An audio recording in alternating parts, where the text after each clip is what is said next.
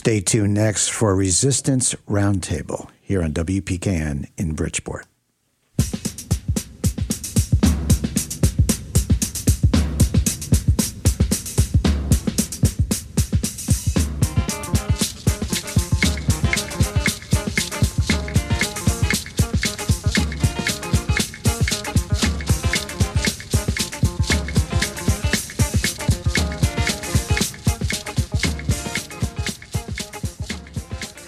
Welcome to Resistance Roundtable, broadcast on WPKN the second Saturday of each month, where we engage in conversation about local and nationwide organizing for a more just and democratic America during this pivotal and dangerous moment in our nation's history. Hosting today's show is Ruthanne Baumgartner, who's a longtime instructor in literature and writing at Central Connecticut State University She's member of the executive committee of the Connecticut Conference of the American Association of University Professors. Ruth also serves as a member of the board of directors and a theatrical director with the Westport Community Theater. Ruthanne is here with us again in the studio this morning. Richard Hill is also here with us, and he's host of WPKN Show's first Tuesday Rainy Day Radio, Organic Farm Stand, and rotating host with the program Mike Check. Uh, Richard is a musician, teacher, and mentor with Youth Radio in Connecticut. I'm Scott Harris, host of WPKN's weekly public affairs program, Counterpoint, and our syndicated show Between the Lines Radio News Magazine, uh, which both Ruthanne and Richard are contributors. This morning, I'm very happy to let you know we're joined by Paul Street. Paul is a revolutionary historian, journalist, speaker, and author of nine books, including they rule the 1% versus democracy. This happened here.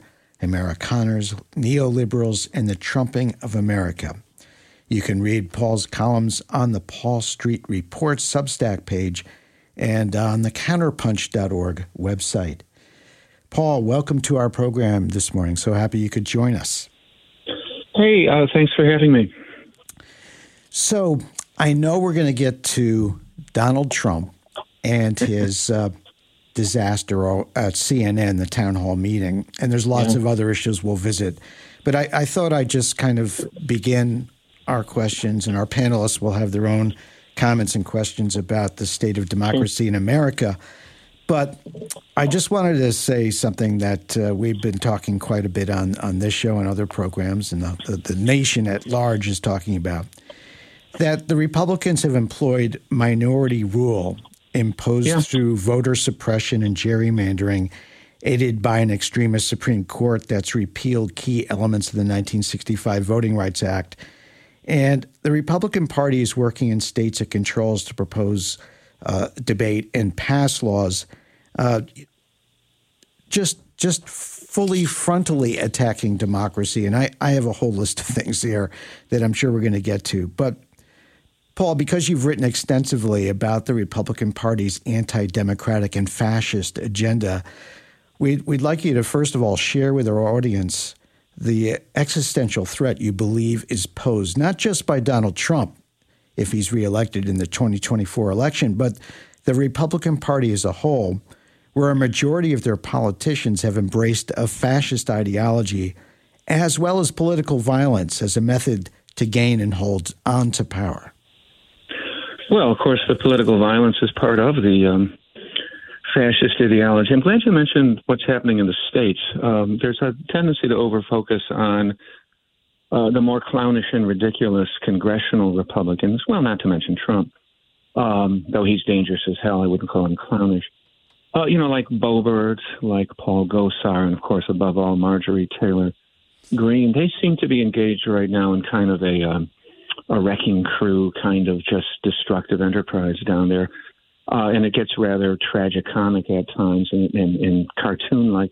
You can down to the state level, and it's as serious as a heart attack. And they're a very dedicated, fascistic, uh, Leninist, uh, I'm joking in that regard, but very dedicated, very serious, and not unintelligent policymakers hard at work at uh, at destroying democracy, and also in the federal court system. And I might mention that right now the Supreme Court uh, is deliberating on, and at some point this spring, summer, will rule on a, uh, a decision. I think it's called Moore v. Harper, that uh, that advanced something called the independent state legislature theory, which carried to its which is a far right extremist theory, which uh, the fact that they even heard the case is chilling, and carried to its ultimate extreme would allow right wing red state legislatures to literally nullify and cancel popular presidential votes in 2024. So, a lot of very serious stuff going on.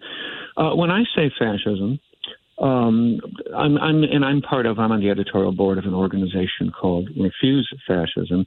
And we said this from the beginning uh, about Trump. There's a wonderful uh, new book, very interesting book, that's just come out by Jeff Sharlet called The Undertow Scenes from a Slow Civil War. And he has a line in there somewhere where he says that um, one by one, the, uh, the inhibitions against calling uh, Trumpism and, and, and Republican era, Trump era republicanism, fascism have fallen uh, away. Well, they never fell away for me. That was sort of my perspective from the beginning. And when I say it, I mean a number of things, and I'll try and be as brief as I can. But one of them is this notion of making a nation great again. A fancy term for that is palingenetic nationalism, the restoration of an allegedly lost stabbed in the back national greatness. And this was in uh, this was in uh, classic German fascism. This was in classic Italian fascism. It's a core theme in Trump in Trumpism, right? Make America great again. Viktor Orban in Hungary. It was stolen from him. Make Hungary great again. Combined with this is an othering, a demonization of racial and ethnic and cultural minorities in this country, non-whites, well in Europe as well, non-whites uh, a, a, racialized othering that is strongly identified with the hatred and suspicion of dark, uh, multicolored, multicultural cities. There's a kind of anti-urbanism. Every fascist movement, every fascist party has past and present, classic 20th century, 21st century neoliberal era fascism is militantly sexist and, pa- and patriarchal, uh, deeply committed to traditional uh, social hierarchy and, and gender hierarchy and patriarchy is really critical to that. And this court that we have a Christian fascist court right now, of course, is is is, is undertaken an epic attack on women uh, and girls, and also on transgendered pregnant people. There is a uh, recurrent theme of replacement of the virtue, allegedly, supposedly virtuous and hardworking homeland people, heartland people, white people, the Volk, who are allegedly being replaced. Uh, with allegedly inferior, allegedly criminal, allegedly lazy uh, uh, uh people of color, immigrants are being replaced by a nefarious, always sort of subtly understood. Well, in the classic fascism, nothing subtle about it uh, identified as Jewish globalist uh, uh, conspiracy that's trying to replace the virtuous uh, Volk, the, the, the flower of the nation. There's a uh, strong sense of survival of the fittest. There's a social Darwinism. There's a celebration of the rich and the powerful. There's an authoritarianism that seems to always involve a maximalist male leader I guess in France uh, there's a potential uh, female, uh, female fascist leader named Marine Le Pen, but almost always a maximalist uh, male leader, and there is an embrace of political violence. Uh, uh, lawlessness in the name of law and order is a classic fascist calling card across all of its eras. Lawlessness in the name of law and order, the embrace of political violence, the rule of men over the rule of law, and over elections. There is um, fascism never breaks with capitalism. It doesn't go after private ownership of the means of, of production or distribution or investment or any of that, but it breaks with previously normative bourgeois democracy, the right of people to choose their own uh, representatives through, you know, elections, which you know have all the, the the forms of corruption and money domination that we know about, but they're willing to cancel elections that don't go their way. They're willing to cancel center and liberal, not just left political parties. They're willing to destroy previously normative constitutional rule of law uh, and elections. And we saw that. And I think when Sharlet says one by one that the inhibitions against calling this fascism have gone away, he's probably referring largely to January 6th. I mean, this was an open, multi pronged uh, well, the culmination It was the physical violence, the beer hall putsch culmination of a of an ongoing coup attempt, which, if you ask me, was sort of the whole Trump administration. It, uh, uh um, I'm trying to remember the name of the European historian who was interviewed on Salon in 2017. Uh, I, I, don't know what's going on with my mind here. He's the he writes about the Ukraine, and someone someone here will remember the name. And he was interviewed on Salon on Ch- Chauncey DeVega in March of 2017 and said, "This this is a coup. This is a coup regime. It won't accept." Being unelected. It's not trying to get a Trump is not trying to get a second term in the normal kind of way, you know, advancing policies that people would support, and then enough of them would vote for him. Clearly, he's going to just advance this um, horrific agenda. Um, so, yeah, I don't, I don't. that's a long way of answering your question, but that's what I'm talking about when I talk about fascism. And and my book, um, this happened here it's kind of a play on the Sinclair Lewis novel, the fictional novel of a fascist takeover of the country that came out in the 30s, where, you know, the sarcastic title, It Can't Happen Here. I don't say it fully happened here because we didn't, obviously, we didn't have a full transition to, to a consolidated fascist order. Now, that could be coming in 2025, 26, 27, the way things are shaping up. But, but the title is This Happened Here. And what I meant by that is we really did have a fascist uh, in the White House for four years. Um, and it's just astonishing that CNN would put this this monster on for an hour and a half, uh, and and that we're actually looking at the possibility of him having another term. Thank you for that, Paul. Um, Ruthanne Baumgartner and Richard Hill are here with me in the studio, and uh, who has a, a, question or comment? Well, I I am thinking as you as you're talking of the probability that even though Hitler didn't have the same kind of media access that our mm-hmm. current mm. current gentleman has, um, it, it, really seems to me that the media are so complicit in this, so deeply complicit in this. What can what can we do about it? Because you turn on, you say, "I want to watch the news." This was a ritual with my father, and it was a pretty good idea when when he was watching the news. But when you watch the quote news now, uh, it's hard to to select the the station that's most likely to give you the news as opposed to a propaganda package. Yeah, it's it really is quite extraordinary, and it, it it's it's odd how much we feel like we're it feels like we're the Trump era. I mean, it's just uh, it's this ongoing uh, explosion of Trump stories, and of course he thrives. He thrives off of that. He mm. loves to be the center of attention uh, all the time. And um, I, I was just amazed that CNN, well, no, I guess I'm not amazed because they had a bit of a shakeup there lately, and they clearly are anticipating the possibility of a second Trump term, and I don't think they want to be on the outs. They don't want to have their FCC license canceled by a, uh, by a Trump presidency. Um, that they would put this guy on for 90 minutes. I think I said somewhere, maybe it was in social media, that um, you know uh, the, the encore to the to the to what I call the springtime for Trumpler CNN town hall last week, because you know the encore would be that they're going to have a man covered in species in feces. Uh, stand up in front of a camera and vomit for, for 90 straight minutes, and then we'll have a a, a, a roundtable of talking heads talk about how much it stinks. I mean, they put they, they put him on there uh, to say uh, things like January sixth was a beautiful day, to say that he he will consider pardoning many of the fascist putschists who who rioted and tore up our our capital on January 6th. He he was he got up there to say, and they let them put in uh, Trumpies in the audience to clap and applaud and snicker. They let him get up there to say that Ashley Babbitt, there was no reason for Ashley Babbitt, who was trying to cancel Joe Biden's election physically, that there was no reason she got shot. He referred to the cop who shot her on January 6th as a thug, which was racist dog whistling because the cop was black. Uh, uh, he said, I mean, the timing of them doing this.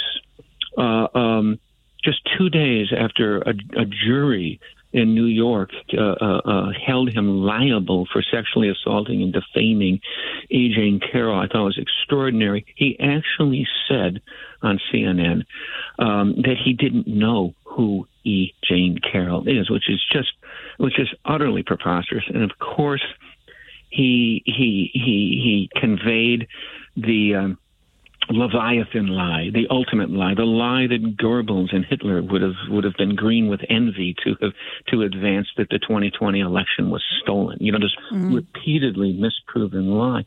It's just extra. It's just extraordinary. I, one one thing that struck me in the CNN town hall was that he referred to, uh, he referred to the Dobbs decision, this horrific Christian fascist Supreme Court decision, which which undid uh uh, uh, uh, with the leadership of a judge, Alito, who cited medieval law to justify it, that undid women's half century constitutional right to control their own bodies, uh, um, undid the right to an abortion. He said, I did that, as if he did that personally himself, meaning, of course, that he, you know, he, he, he set up, he and Mitch McConnell produced this court that mm. did that.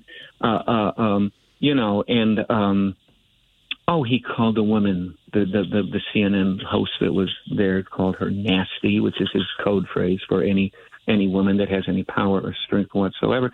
And so when they do this, and when CNN does something like that, they are normalizing neo-fascism. They uh, they they are broadcasting it. They they are are um, they are complicit in it. They are they are helping um, it, advance it. And, and CNN caught some well deserved hell for doing this. And Anderson Cooper actually had the unmitted audacity to get up and say, Stop complaining about the fact that we did this. This is half of the country. And it's about time you listen to these people, this unrecognized Trump base. Well, they're not half of the country. I have some political scientist friends who sort of quantify these types of things. And the Trumpist base is about a quarter of the country. The problem is they are grossly overrepresented by our minority rule structure, our gerrymandering, our dark money campaign finance laws, our electoral college. Uh, uh, also, rarely mentioned is our um, preposterous Senate apportionment system where states get two two senators in the very powerful upper chamber of the U.S. Congress, regardless of the size of their population. So there, and, and also the way our primary system works, which we don't don't have enough time to get into right now. So they're, they're and they're very recognized. The Trump base is widely studied. We know we know a lot about it. But this is what Cooper said: as if this is some belaggard group of people that really aren't recognized and we really don't know much about. And oh, by the way, they're half of the country. Well, this is just enabling them. He just inflated their significance significantly when he said that. And, um, you know, I, what the media's motives are in doing this, I'm not entirely sure. What, what I hear from people is that, that study this stuff is he's good for ratings. And his disappearance has been bad for ratings, and CNN is trying to boost its profile. It's been fadingly. So the Biden era is just too boring, I guess. Um, but I think there's, I think there's, I don't think we hold our ruling class uh, uh, uh, sufficiently. What's the word I'm looking for? Culpable for the Trump phenomena.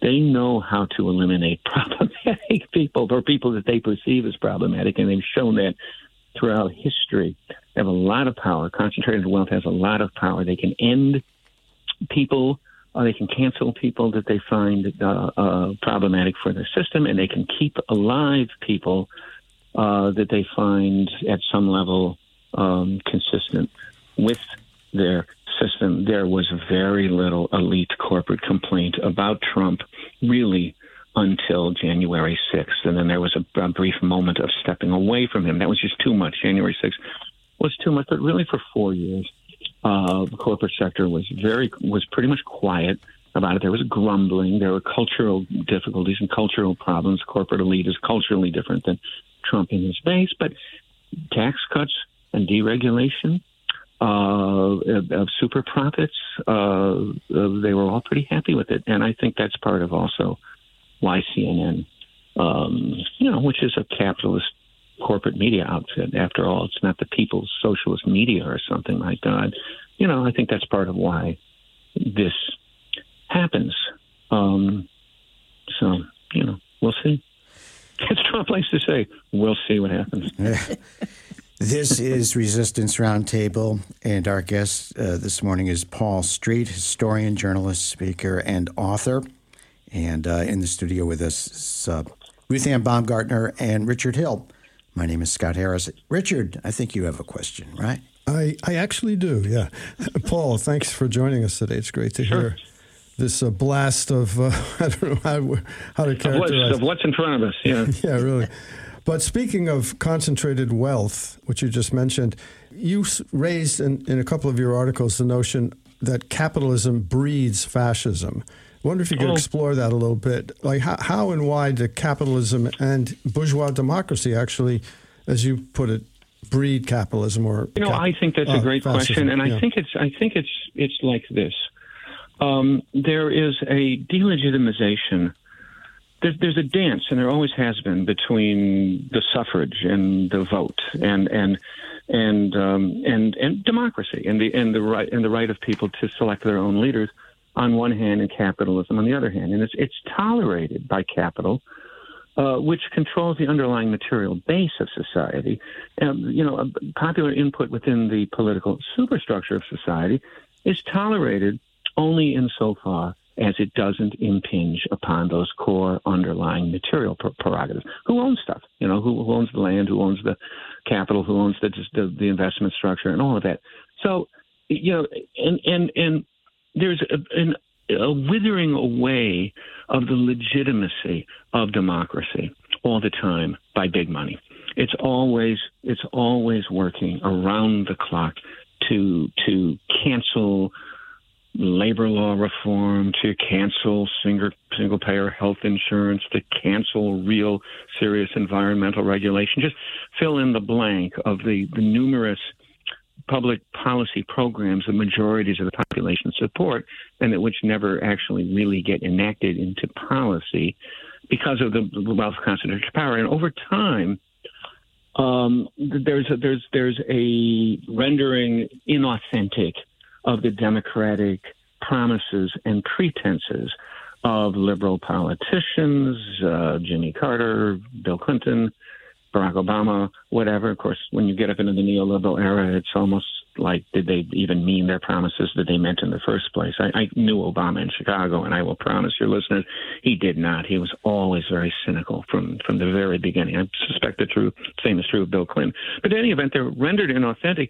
At the same time, the capitalism, through its chaos and its anarchy and its competition, it's just it's it's it's it's its only regulating principle being being competitive quest for profit on the anarchy that imposes, it's constantly creating crises, crises of unemployment, crises of environmental destruction. Uh, you know, just you know, fill in the blank, and there's this sort of ongoing boom and bust cycle, and and it's creating crises that require big government solutions for all the talk of the big business sector that's anti-government. It's not. It's only against the parts of government that help poor people, that help working people, that help the working class, that help the common good. They're all for the big government that serves their interest. And we need government solutions. And when you take away the, the, the, when you when you delegitimize democracy and yet keep alive the need for government intervention, it just opens the door for authoritarians and maximalists who come in and look at the carnage uh, that has been created by capitalism and say, "I alone can fix this. We alone can fix this," and you just you just have authoritarian solutions. Um, and of course, you've utterly delegitimized and attacked and marginalized those who would advance government solutions for the common good, for the people, for the working class, for the for the broad populace. And so, uh, we need government. We need it, and we particularly need it in this kind of society, which which is constantly torn by, churned by the anarchy of capital. Um, and when you take away the left version, I mean, you destroy the left hand of the state. You only leave the right hand of the state to do it. And I, I think that's uh, I think that's sort of a fancy way of, and probably too long a way of answering your question. Yeah, thank you for that. Mm-hmm. Paul, I, I did have a, a question about who's supporting Trump and the Republican a- agenda. There's been lots of analysis about what drives millions of Americans, and it was 74 million in the 2020 presidential election that voted and supported Trump and his authoritarian an sure. unhinged, hateful agenda. Some commentators speculate that it's white grievance, fear of demographic change, and the end of white privilege. Others say it's it's pretty simple that Trump normalizes and legitimizes endemic racism. Then there are those who believe that uh, growing economic inequality, the disappearance of good paying industrial jobs, the, unaffordab- uh, the unaffordability of college and health insurance fuels a search for scapegoats, meaning immigrants and communities of, of color, people different from the majority, that Trump and the Republicans blame and demonize every day for America's failures. I know it's probably some combination of that, but what, what's your thought about what's driving the support? Twenty five percent of the you the know population. that's a that's a tough question, and and um, and there's there's there's there's a lot of conflicting scholarship on that. And uh, let me cite a friend of mine, an author at Lehigh University, a prolific political scientist named Anthony DiMaggio, who wrote a book that needs to be read a, uh, a, lot more widely, and it's called Rising Fascism in America. It can happen here. And Tony is a real DiMaggio, Lehigh University, is a is is is a real deep left thinker uh, who has a lot of quantitative skills, and he's crunched the numbers and done all these stuff that's over my head, but he's done all the regression analyses. Um, and and the lion's share of um, and, and according to DiMaggio and most of the scholars that he looks at, uh, the lion's share of what differentiates and teases out who becomes a Trump supporter is is not so much about economic anxiety, though it's impossible to leave out the overall context of the neoliberal era, which has been a negative for like 95% of the population, you know, and been a profit boon for 5% or 1% of the population. It's always in the background. But the Trump base, it turns out, historically, now, you know, and things are always changing, does not appear to be uh, as economically challenged and anxious uh, as is often assumed. And when you do the, uh, at the risk of you know getting into quantitative social analysis, when you do the regressions, what emerges as the leading predictive factors are um, are white nationalism and white fear what I call Amerikaner fear of demographic change, of, of, of, of, of an assault on what's called European values. And it's, it's, it's really seems to be primarily about a Christian white nationalist uh, determination um, that uh, whites are losing their place and that men are losing their place, and sort of the combination of patriarchy and white supremacism, driven by demographic change and the, fact that the country is in fact becoming less white. That seems to be a big part of um, of what's driving this. It doesn't seem that the Trump people went and got the working class base that used to be the Democrats as much as people think. The problem with the Democrats and their captivity to concentrated wealth is more that they just sort of demobilize people and and and, and give them relatively little reason to vote at all. Uh, or, or, or, or get them to sort of vote for third or fourth parties, or just to just not participate in the electoral process. It demobilizes them, and then the Republicans come in to sort of fill the gap. There are, of course, blue collar uh, Trumpists. It doesn't seem so much about class, though, as as these factors of race and gender and, uh, and and also Christianity, you know, fundamentalist Christianity. That's a huge predictive factor for Trump, for Trump support, um, and region. Uh, uh, uh, uh the red blue divide. Uh, it isn't really even red states versus blue states. It seems to be red rural and ex-urban America versus metropolitan blue, um, multicultural. You know, I should add white for red America. You know, versus metropolitan uh, and bi-coastal. You know, in, in the coasts, we've had a population movement towards the coasts, both of them, and the coasts tend to be relatively metropolitan. Um, but I, I do think the economic anxiety is has to be factored into it. There's absolutely you know no doubt about it. Uh, we have been in decline as an economic power now for for three four decades, and um, and I, I I I don't I don't I don't think that's irrelevant to to why this this has happened at this particular moment in time. Thank you, Paul. I believe Ruthanne has a comment or question for you. I, I, think it's an observation, but maybe it's a question. Um, I, I've my long, uh, seemingly endless, but that was a, not true, uh, teaching career was in English, and more and more it was in freshman composition, freshman composition. Sure. Um, I'm a product of public schools up to college, and then I was in private universities. Uh, at, and all the people I knew in public school were really excited about what they were learning. Even the kids who took shop were excited about what they were learning. I don't see that much anymore. And especially, I don't see it in the in the uh, area of language acquisition. My students in the more modern age view vocabulary as just something you study for the SATs and after that you don't need all these fancy fancy words and i think the problem with that is that that's the major uh, propaganda tool is you just make people not understand the meaning of words that make them incapable actually of critical listening and as long as they can't really analyze what you're saying and what the implications are of what you're saying, they really can't criticize it. All they can do is repeat it. Uh, do you think that this is a wacko observation from a from a lefty teacher? No, no, no. I taught. Uh, I used to teach incoming U.S. history survey classes in DeKalb, Illinois, at Northern Illinois University in the '90s, and then I went into social policy for a while. But then I started teaching again. Uh, I'm not now at DePaul in Chicago. Geez, 2018 to 2020 and I was really shocked by the uh, drop off in language skills. Mm. Uh, literally, just how to how to uh, how to compose a complete sentence from beginning to end. It was really uh, really something else. I was also shocked by how much plagiarism I was getting with papers just pilfered off of the internet. You know, and and this has to do with internet culture. I'm, I'm just convinced of it. It has a, a lot to do with that.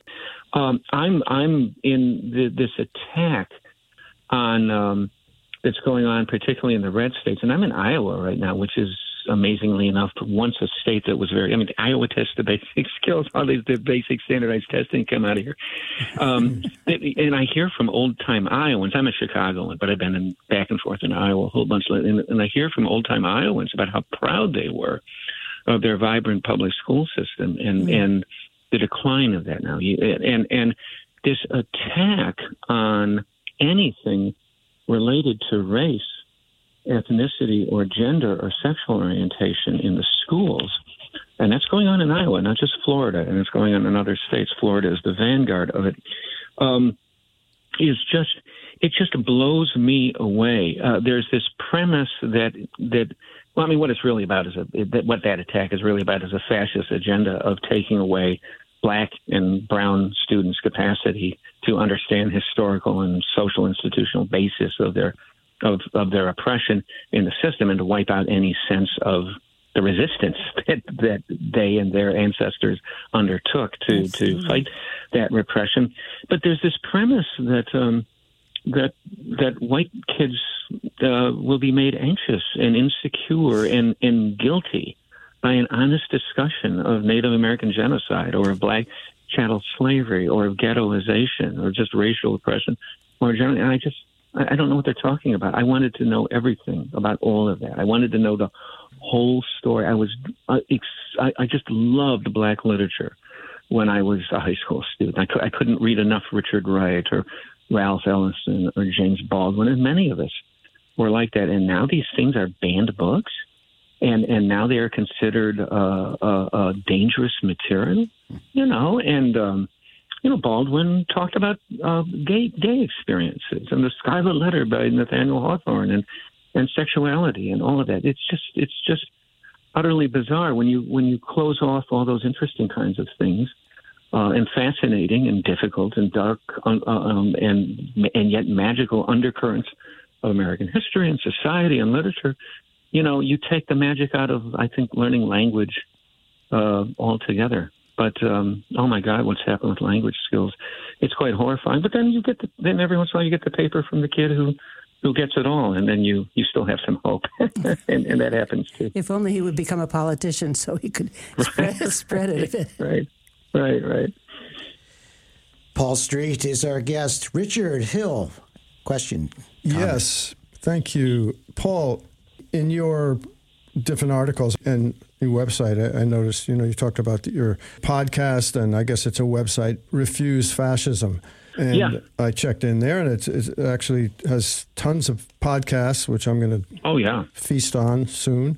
Anyway, I wanted to uh, ask because you know the I guess the whole mission of that is to you know develop a united front against fascism, and, and I'm Yes. wondering if small d Democrats and anti-fascists, hopefully they're one and the same, should now focus full force on preventing a fascist Republican victory in 2024.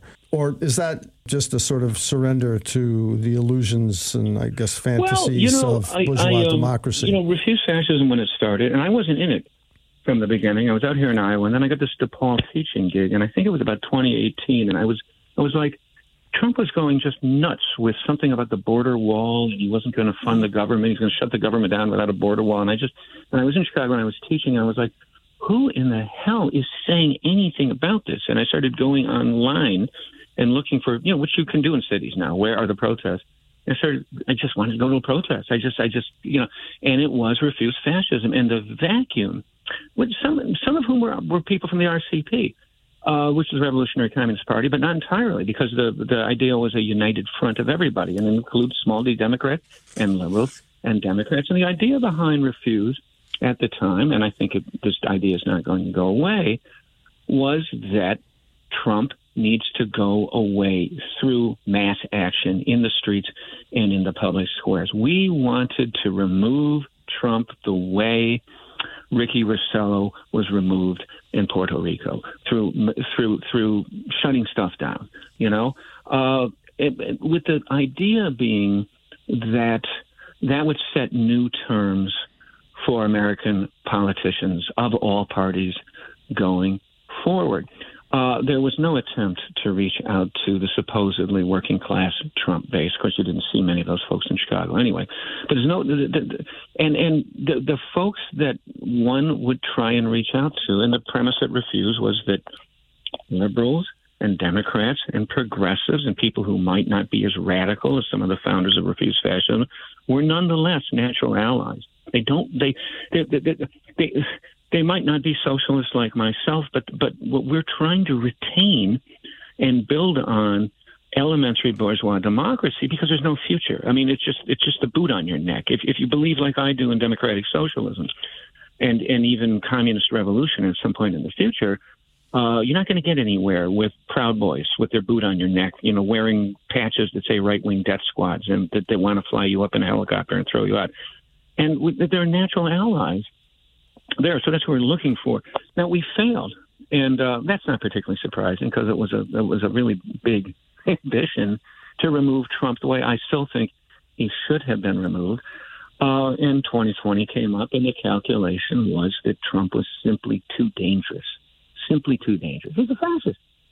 To to to not put aside the usual leftist uh, what's the word I'm looking for? Disdain for the ballot box. I didn't. I I I I, I voted. I mean, I'm, I'm no fan of Joe Biden. I, I find him very conservative, and I've, I've found him incredibly disappointing on just about everything, including most recently the abortion issue, which I think he's just terrible on. We don't have time to go into that, but we, you know, we voted for Biden um, just because of the horror, uh, the, the horror that uh, that um, that that that that. So yeah, you know, um, a united front, but you know, it's it's not going to happen if we don't get more serious about um, what's staring us right in the face. There is a remarkable reluctance among liberals, and this worked its way into the mainstream uh, liberal media politics culture, like what you see at the Times or the Washington Post or at uh,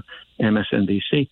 There's there's a there's a periodically somewhat suspended reluctance to actually say what this is, to agree with Jeff Sharlet that the inhibitions have to go away and we need to call this fascism. And I think some of that inhibition, uh, and I find this in academic culture, where it's dangerous. It, it's weird. My political scientist friends tell me this. They get in trouble, or that they their careers are in danger. This is true in history too. Uh, their careers are prob- are made problematic by being you know, unless you're like Henry Giroux and, you know, and you're so established that you can say what you want, it doesn't matter. Um, you know, uh, to actually call this out as what it is. And I think that has to go away. And I think that some of the reluctance to call it what it is is that if you call it fascism, you might have to get up off your butt and do something about it beyond just voting. It's going to take more than voting. I never myself have taken an ultra leftist position that don't vote. Of course, FDR is better to have than than than um, than Herbert Hoover in 1932. Of course, you didn't want George uh, uh, George W. Bush to have a second term. I held my nose for John Kerry. I mean, of course, you got to vote Trump out, but it takes two minutes. It's it's a low. It's a it's a pretty low bar. Uh, it takes two minutes to vote. What do you want to? This is the Howard Zinn line. What do you want to do after those two minutes? What are your politics? And if you look historically, and that's my training as a historian, we haven't got anything serious in the way of the left hand of the state, of the things we need, of programs and policies that back the common good, without also taking to the streets the Greensboro sit downs, the Freedom Riders. Uh, we learned recently in a PBS documentary, and this is, boy, this is public media actually doing something good, that Nixon and Kissinger um, would have used nuclear weapons in Vietnam, but for the anti-war mobilization of 1969. And I could go on and on. The way Dobbs, the way the constitutional right to an abortion was won in the first place was through a, a mass feminist social activism in the 60s and 70s. The, the vote itself, the right to vote, was won through uh, social movement activism beneath and beyond just the quadrennial electoral extravaganzas that are sold to us as the only politics that matter. Well, they're not the only politics that matter. And this has been one of my real big disappointments on the abortion issue with the liberal establishment groups, Planned Parenthood and NARAL and others. They didn't seem to want to get serious about what was staring them right in the face and join Rise Up for Abortion Rights in really having a mass social movement modeled on what the women of Latin America did in Argentina and Mexico and Colombia, uh, which was a green wave. And everything was a blue wave, blue wave, blue wave. And oh, if they take away women's constitutional right to an abortion, well, we'll they'll pay at the ballot box, and we'll show them in the midterms. Well, they didn't even keep the House. They there, there were some victories around abortion, but I, I could go on and on and on about it. So it's not either or. It's it's it's both and you know, in, in my opinion. So sure, I mean, I'm gonna if if it's Trump or DeSantis who might be more dangerous in some ways on the Republican ticket in 24, I, I won't have any choice uh, especially since I'm registered in a. Um, I'm registered in a well, it's not a purple state anymore. It's Iowa, so it might not matter. It used to be a purple state.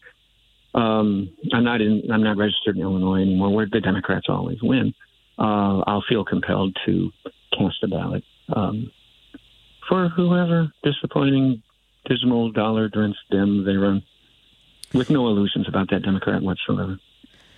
Well, Paul, this this has been a, a enlightening and important uh, discussion this morning. Thank you so much for joining us. I, I, do have one final question, if our panel sure. thinks we have time here. Um, is this, in your view, uh, this this current Trump brand of GOP fascism a last gasp of a dying political party, largely embraced by an aging white population that's hopelessly out of step with the majority of the nation? and, and more importantly, the younger generation. It's not this Republican Party is certainly not uh, embraced by the younger generation.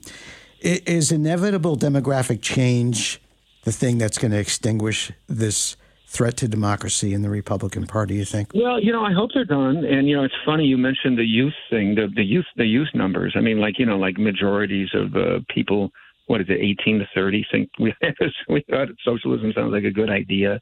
They support trans rights. They support, you know, like three fourths support women's right to an abortion, if not more. You could just go on. They're great. When I'm on a, a train or a bus between Iowa and Chicago, I talk to Iowa kids who are like, I'm never going back to Iowa. I've got to get out of Iowa. It's just, you know, it's like these old white people. Uh, yeah, I mean, you know, that's that's that's a that's a nice concept uh, I don't know that we have the time to wait for that. And I'm thinking particularly ecologically. I, I find the environmental situation is moving too rapidly to feel very good about, well, we'll have sustainable policies in, you know, in a generation out. I mean, I, I don't want to tolerate a woman being forced to go septic and not even being able to have uh, miscarriages in Oklahoma and Arkansas and and uh, and other other red states. God knows, could be the whole country before before too long, particularly after 2025. So I don't really want to wait that long, and I'm concerned that you might have what I refer to as an Amerikaner situation, and that's taken from the South African term Afrikaners, and that is, yeah, a minority, a minority that deepens and further entrenches a minority rule system you know, through voter suppression, through doubling down on gerrymandering, by uh, you know, preventing Senate reform, and no one talks about Senate reform. And the Senate's just it's absurd. It's it's it's it's uh, uh, Wyoming has the same number of senators as California. It's just utterly preposterous. Uh, Supreme Court judicial review power. Uh, um, there's a lot of questions about the very legitimacy of the Supreme Court right now. Can we expand its size? Can we, uh, you know, I, it, it, we haven't embedded. This is this this is another thing that's in front of us that we don't like to look at, which is the institutional structure of American politics. Uh, and God knows what the Supreme Court is going to rule on this uh, Moore v. Harper case right now, which basically will let red state legislatures just get away with electoral murder carried to its extremes. So I wouldn't. Um, be very excited about sort of distancing myself from the current situation and saying, "Oh, we'll be okay because 30 years out, demographic change will have mm. fixed this." I don't know we'll have much left to fix yeah. in 30 years, and I'm not sure that they can't consolidate um, uh, uh, a really authoritarian Christian white nationalist system uh, over over the next 10 years or so, maybe sooner. So uh, I, the, the problem with that narrative, I guess, that I have is that it might reinforce a um, a, uh, a, a passivity. Right. Uh, and you know, it's it's that's that's my main issue with most of the good people that I know. You know, Dr. King used to talk about this that uh, it's we know who the we know who the bad folks are. We know who Bull Connor is. We know that you know. It's a King used to talk about fascism. We know who the fascists are, uh, but they're full of energy and they're moving at lightning speed and they're ripping up old rules and making new ones. It's the passivity of the broader mass of people, most of them are very good, but who have been led to turn away from politics and struggle and also have given up. That pessimism and fatalism are really big problems. So um, the problem I have long story short with that narrative is that it could feed that passivity and that relaxation and um, that, in a way, complicity, if you know, I can put it that way. Well, Paul, thank you again for uh, joining us this morning. Uh, again, many important points and ideas uh, were explored here about the current threat to democracy in the U.S. So appreciate it. And uh, Paul Street, again. Thank you so much, Scott, and everyone else too. Come back. All right. oh, super. You betcha. You back. Thanks, Paul. Okay. Bye bye. Paul Street is a historian, journalist, and author of nine books, including uh, They Rule, The 1% versus Democracy, and uh, The Paul Street Report can be found on Substack and on uh, articles. His articles can be found at the counterpunch.org website. So, panel, what do you think? well, I I am I am going to continue meditating on our conversation about language specifically because I think propaganda is made from debased language, and I think the country has been on a crusade to debase language or debase language knowledge for a long time. So uh, maybe I'll get my typewriter out and write something.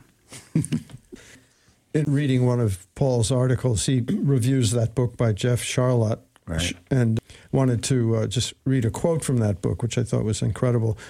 And it's the notion that the death cult or the cult of death, which is how he characterizes the the militia movements and the fascist street gangs, uh, merging that with the cult of innocence. And he says the gun is made clean by the cult of innocence, born again, not as a tool of aggression, but of defense, as the protection of purity inscribed by growing numbers of manufacturers with the stars and stripes and biblical verse, advertised as a form of evangelism and a means of spreading God and goodness in the world, like a baby, the fetus and the gun.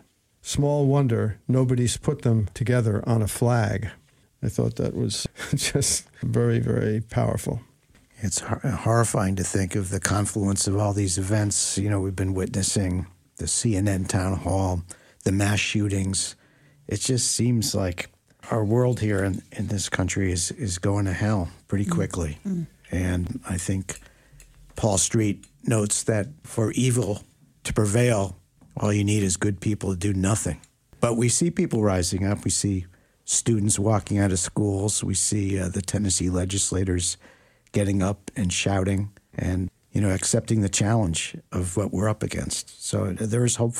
There's hope out there. I wonder what the the pushback should be. You know, I think we talked about creating a united front against fascism, bringing together people from all perspectives, all ideologies who oppose fascism. You know, could be even conservative republic, old school conservative Republicans like the Lincoln Project people, together with radicals mm-hmm. like the Refuse Fascism folks coming together to actually create this united front. What do we do with it? What kind of tactics should we employ to once this kind of coalition is formed? It's uh, it's a, it's a question I think we have to answer. Well, you know, I'd, I'd always thought that a, a, network, statewide, local, nationwide network of people who are pro democracy and anti fascist it, you could put together a system of a rapid response network of people and the school board. All these crazy people with guns are coming to the school board to try and shove down the community's throat all these anti-trans, anti-gay, and um, anti-history agenda items. You'd have an, a rapid response network to get people out to that meeting and, and shout those those Nazis down. I mean, that's in the broad sense, I guess, what I'm thinking such a, a network could be used for. And get them out to vote, you know, do all the things that we need to do. Not just vote, but all the other civic involvement and activism you need to stir up to oppose these people who are a minority. They, yeah. they prevail only because the majority doesn't come out to oppose them. Yeah, it's true. I'd even like on a very minor level to, to pressure any kind of uh, news media to stop saying 60% of Republicans and only 55% of Democrats. So you see it's the trend. And take to, to heart what Mr. Street said. There aren't as many Republicans as there are non Republicans. And every time you say this percentage of Republicans and you're equating it with percentages of, uh, of other entities, you're overweighting the importance of what the Republicans have to say, or you're overweighting the popularity of what Republicans have to say because you're really not comparing the same quantities, you're only comparing the same labels. Yeah, I just should mention I had a, a discussion with the uh, director of MoveOn.org Monday, and there's a big demonstration at uh, Subway Sandwich Shop World Headquarters in Milford, Connecticut this Monday, May 15th where there's a protest against uh, Subway's policy of advertising on Fox News. Very good, yeah. What is the time of that again? Monday, this Monday. This Monday at what time? Not sure of the time. MoveOn.org, people can find out where things go. But we only got 40 seconds left before we have to say goodbye. This has been Resistance Roundtable with Richard Hill and Ruthanne Baumgartner. I'm Scott Harris. Thanks for listening, and uh, we'll be back the second uh, Saturday of next month, which is June 10th. Take care. This is WPKN in Bridgeport.